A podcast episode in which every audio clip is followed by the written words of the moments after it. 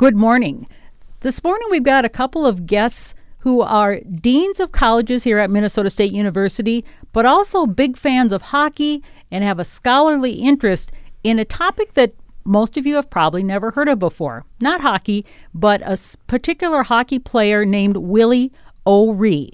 So this morning I have with me the Dean of Arts and Humanities, Chris Brown. Good morning, Chris. Good morning.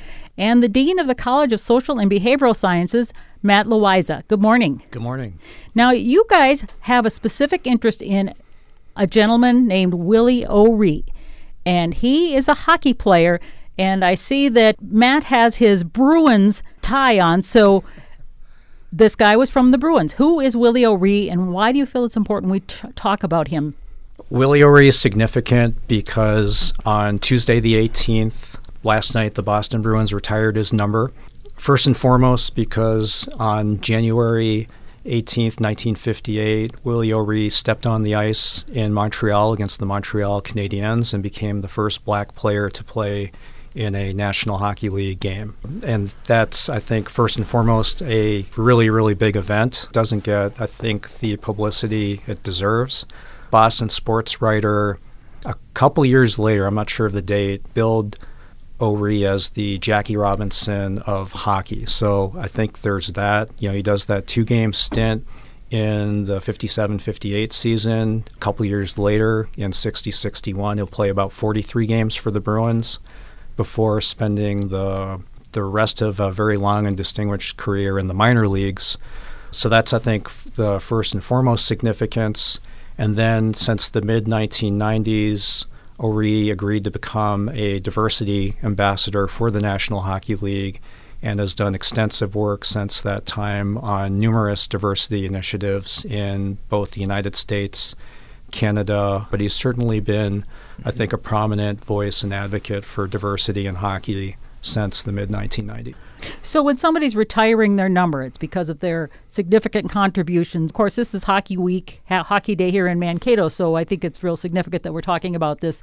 Now, I was reading a little bit of the background of Mr. O'Ree. Mm-hmm. Interesting character. He had been called up to the Boston Bruins to replace an injured player, and two years earlier it said he had been blinded when he was hit in the right eye by an errant puck, which would have precluded him from playing in the NHL if the Bruins had known that. He managed to keep that a secret and made his NHL debut with the Bruins January 18th, 1958, against the Montreal Canadiens, becoming the first black player in league history. So let's talk about the significance of that, Chris. Yeah, so yeah, Willie O'Ree, um, he took a slap shot from the point directly into his eye and it shattered his retina. And so the surgeon suggested that he uh, not play. But uh, he had such a strong will and perseverance that weeks later he was out there on the ice playing, and he kept it. He kept it a secret. He actually uh, swore his family to secrecy because uh, you know he wanted to play, and and so uh, being out there on the ice was important for him.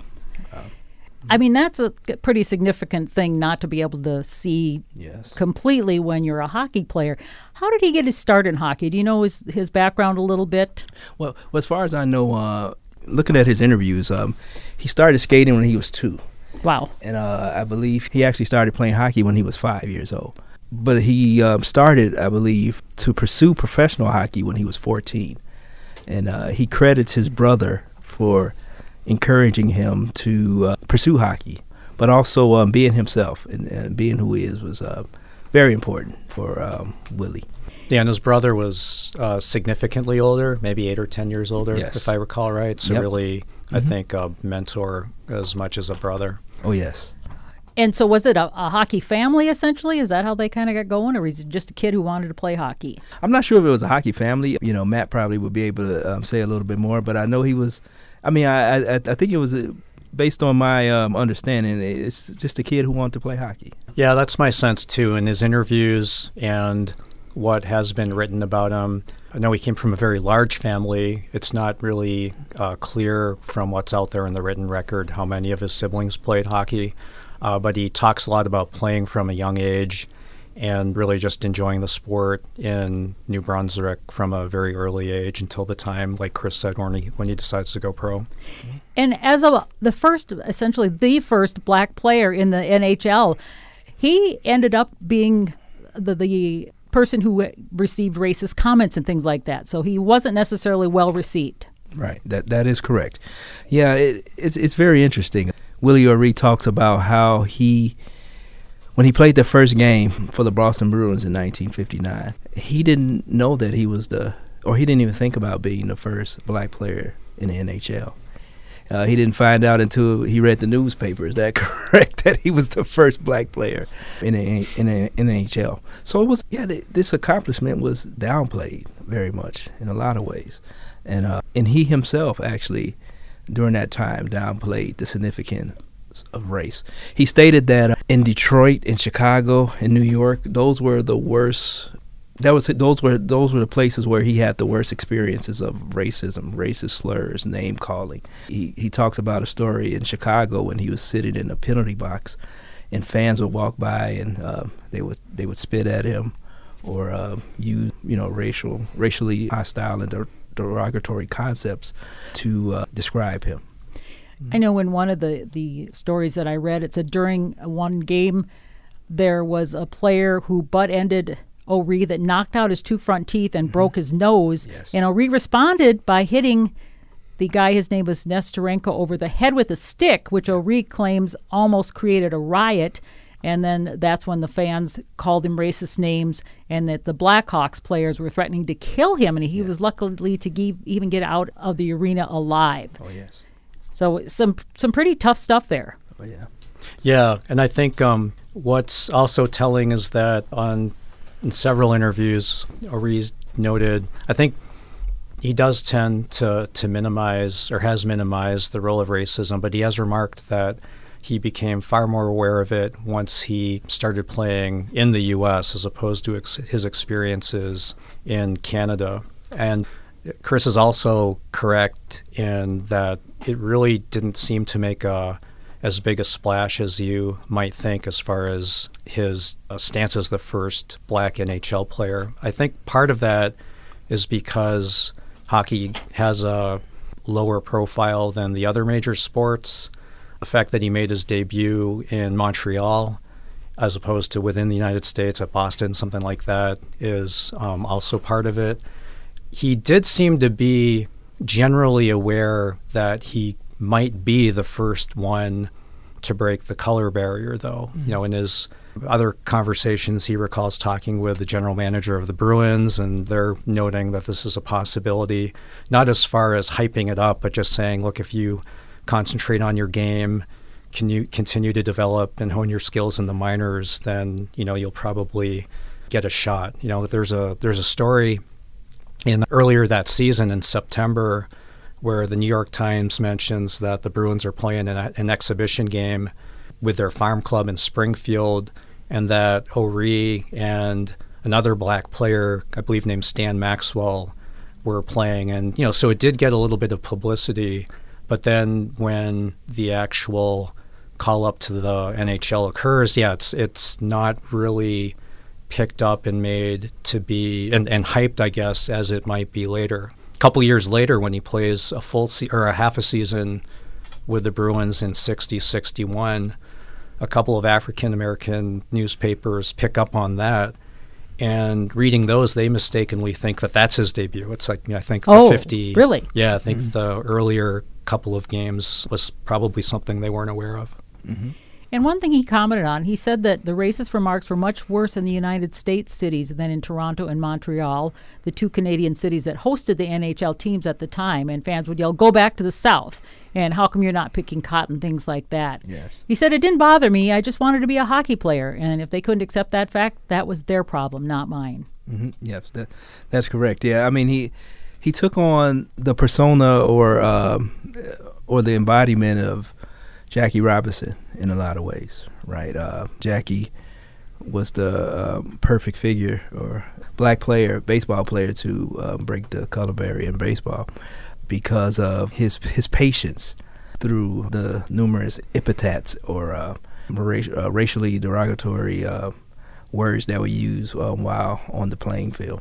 And, and during this time, in order to be the first, it was best not to react to the hostilities of the crowd and even players. Who, who was it that gave him his first break? Do you know? So um, was it like a coach or a manager or something, or that, that said, "Hey, I, I've been watching you. You're good. Come on in." You know, that was, I guess, brave enough since it hadn't been done before to do this.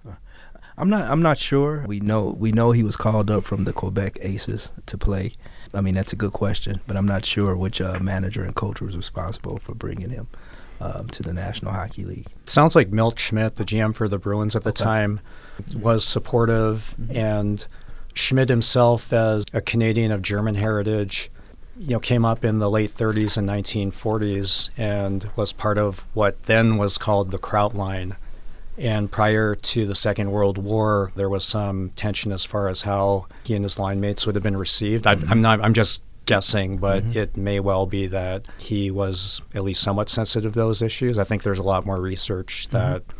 Could be done because it's an interesting question. O'Ree also mentions that his teammates were very supportive of him, and you know mentions a lot of them by name. And in Minnesota, no one's going to know who they are, mm-hmm. but from mm-hmm. Boston, Don McKenney, Johnny Bucyk, mm-hmm. uh, Bronco Horvath, you know, he you know re talks about a lot of these players as being very supportive. Right.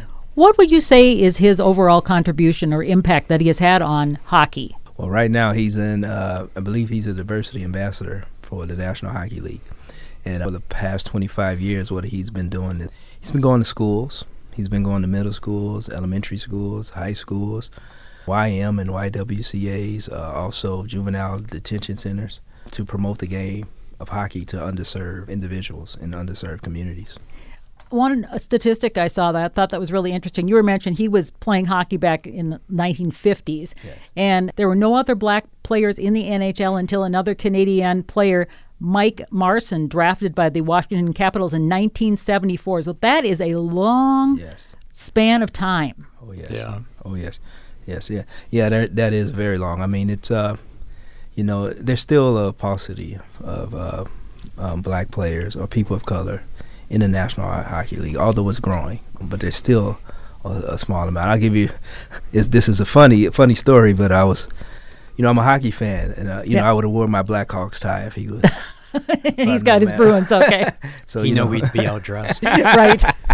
I know. Sorry, Minnesota Wild fans, but uh, you know, uh, my son. I was sitting down watching a Blackhawks Wild game exactly uh, with my son, and uh, and my son, who's four years old, looked at the television, and then he looked back at me and he said, he said, "Daddy, how come there aren't any brown players on the ice?" It's like, wow, you're very perceptive. Oh, wow. That's yeah. very perceptive. And so, uh, you know, uh, I got a good chuckle out of that. And, uh, it, you know, how do you explain that to him? You say, "Well, son." Well, I, that's exactly what I said. Well, son, and I left it at that because I, had no explanation.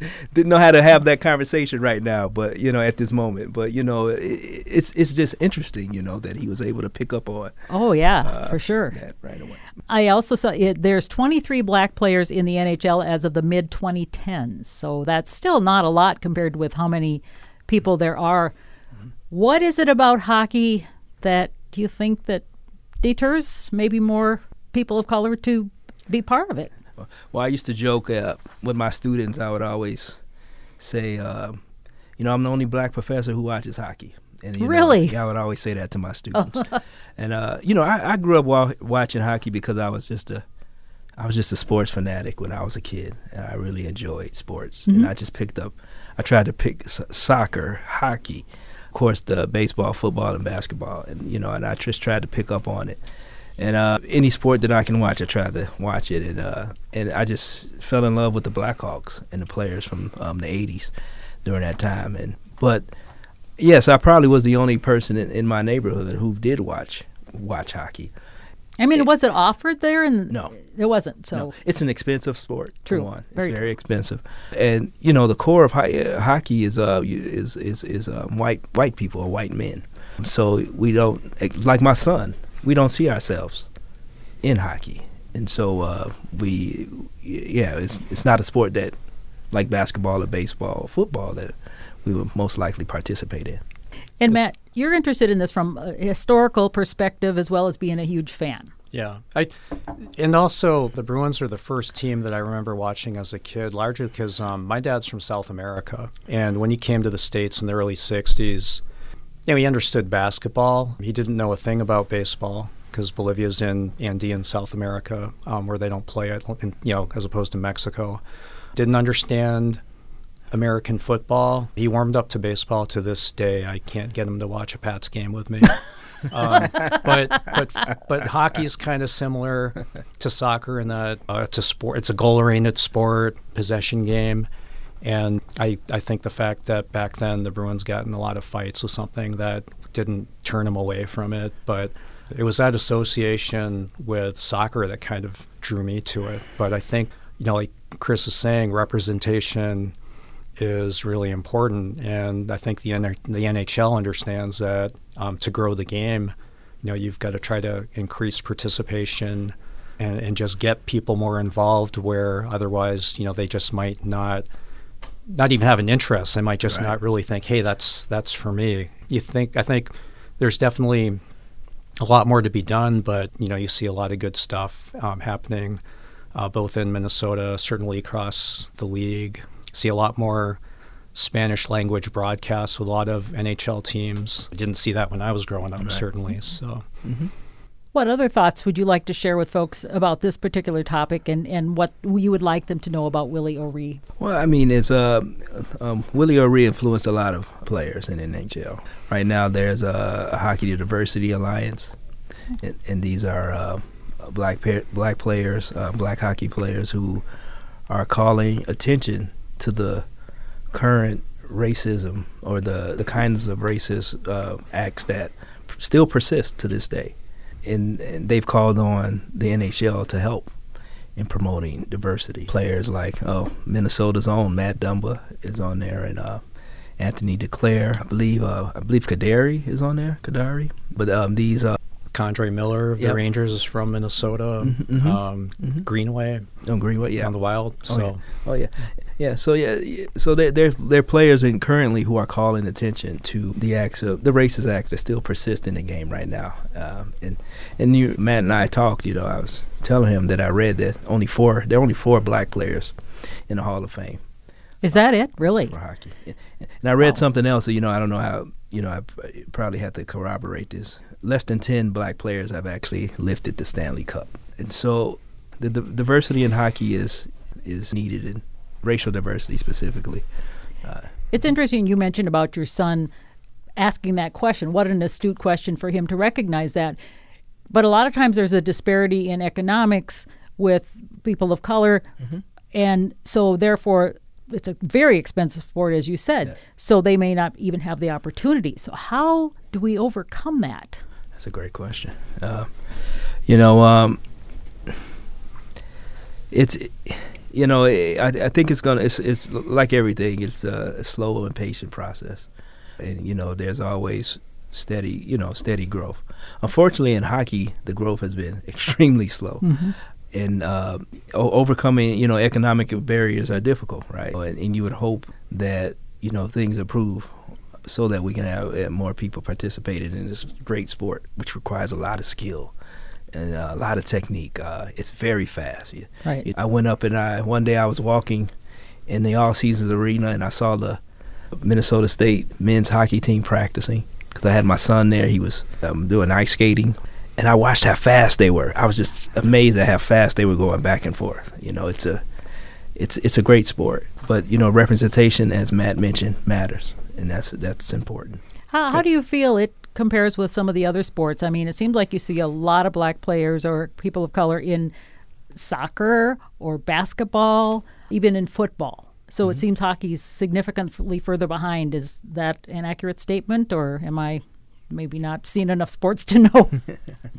well, I think um, it goes by probably a country by country basis. You know, if you look at the teams that traditionally participate in the Olympics. You've got Finland, Sweden, Russia, the Czech Republic, Canada, the United States. I'm just off the top of my head, I would assume that the United States would probably be the most demographically diverse of all of those countries. That's so, correct.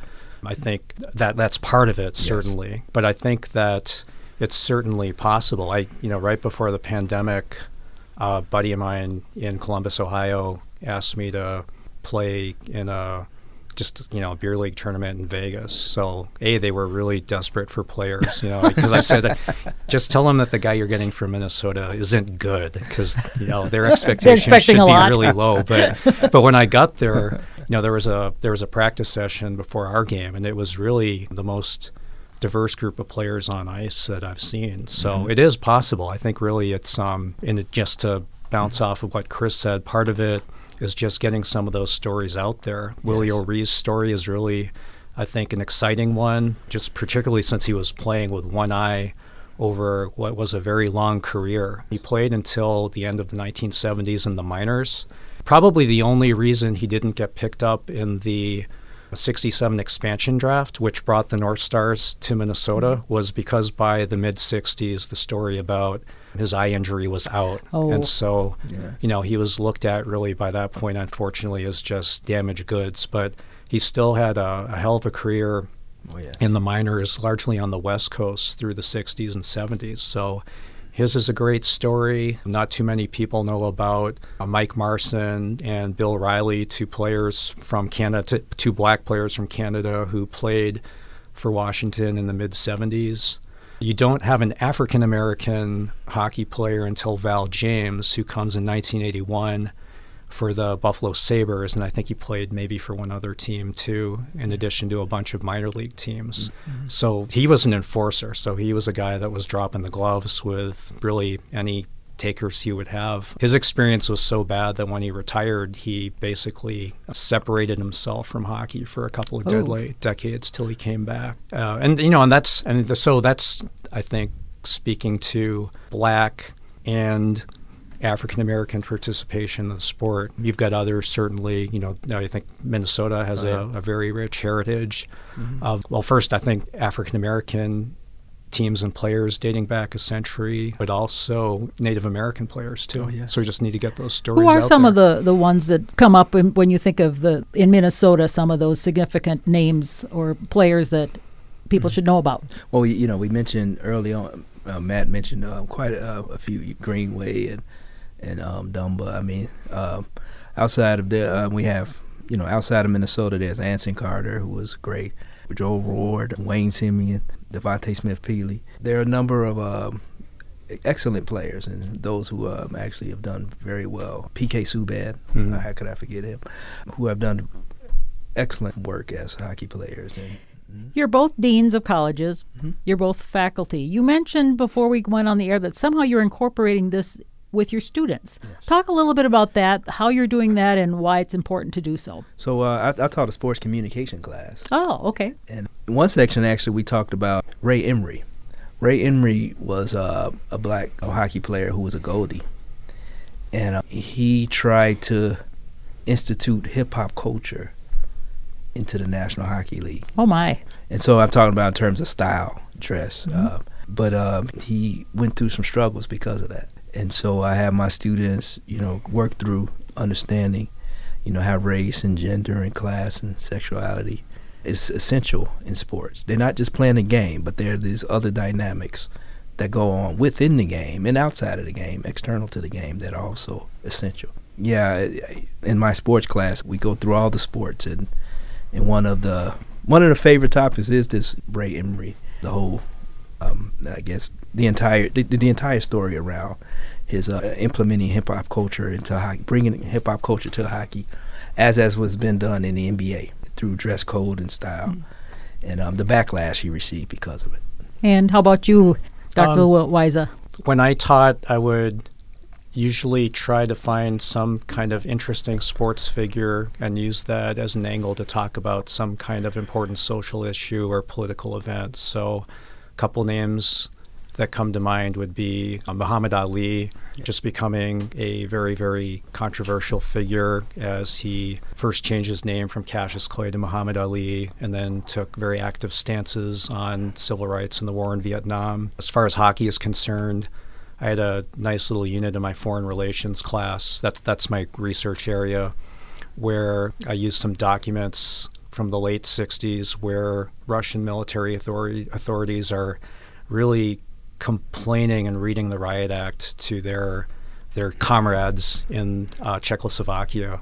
It turns out that the Czechs had beaten the Russians in a really high pri- profile tournament and then we're using that as an excuse to just yell anti Russian slogans back, really referencing the Prague Spring invasion of Czechoslovakia by the Soviet Union. So it was really the Czech victory over the Russians was a veiled way to protest against the Soviet invasion. And then um, I think the only other one that really comes to mind right now is kind of similar FC Barcelona, a famous Spanish soccer team was really the personification of Catalonian resistance to the Franco dictatorship from about the well from the 40s for the next three or four decades. So cheering for Barcelona was a way to protest against the Franco dictatorship. So I guess you could sum it up in saying that you can't take the politics out of sports.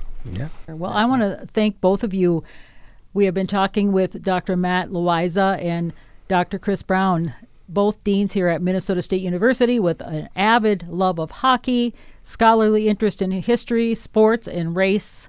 And I want to thank you so much for your time and especially bringing up this topic as we're in Hockey Week here in Mankato, the significance of the first black player in the NHL, Willie O'Ree, and his part in the Boston Bruins. And they are retiring his jersey Tuesday night and retiring that number in a significant way to honor him. And uh, just a very important piece in history. Thank you so much for bringing that to our attention and, and discussing that today. Thank you very much. We really appreciate this opportunity. Yeah, thank you so much, Karen.